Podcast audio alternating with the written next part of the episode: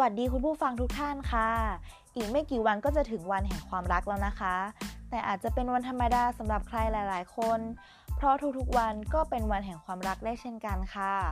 วันนี้แตงโมจะขอนำเสนอเรื่องของช็อกโกแลตและโกโก้ เพื่อต้อนรับเทศกาลแห่งความรักค่ะ ทราบหรือไม่คะว่าช็อกโกแลตกับโกโก้ เหมือนหรือต่างกันยังไง เชื่อว่าหลาย ๆ ท่านคงมีคำตอบในใจแล้ว ว่าทั้งสองอย่างนี้ เป็นผลผลิตที่ได้มาจากเมล็ดของต้นโกโก้เหมือนกัน แล้วความต่างของทั้งสองอย่างนี้คืออะไร แตงโมจะเล่ากระบวนการผลิตให้ฟังค่ะ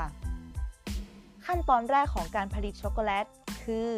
นำเมล็ดโกโก้จากฝักไปหมักกับจุลินทรีย์และตากแห้งไว้ จากนั้นคั่วเมล็ดโกโก้ด้วยความร้อน และนำมากะเทาะเปลือกออกเพื่อนำไปบด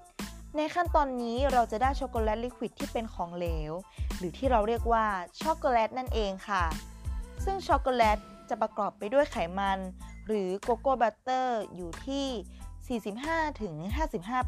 45-55%ไขมันนี้จะทำให้ช็อกโกแลตมีรสชาติมันและกลมกล่อม หากเรานำช็อกโกแลตที่ได้มาผ่านกระบวนการรีดอัด จะทำให้เกิดการแยกตัวของไขมันออกมา จึงทำให้เหลือไขมันอยู่ที่ 0-25%เราก็จะได้โกโก้ออกมานั่นเองนะคะ โกโก้ที่ได้นั้นจะมีรสชาติขมและเข้มกว่าช็อกโกแลต เพราะว่ามีไขมันที่น้อยค่ะ และไขมันหรือ cocoa butter ที่ได้จากการแยกในครั้งนี้ เราก็จะนำไปใช้ประโยชน์ในอุตสาหกรรมอาหาร อุตสาหกรรมเครื่องสำอาง ซึ่งมีราคาสูงมากๆค่ะ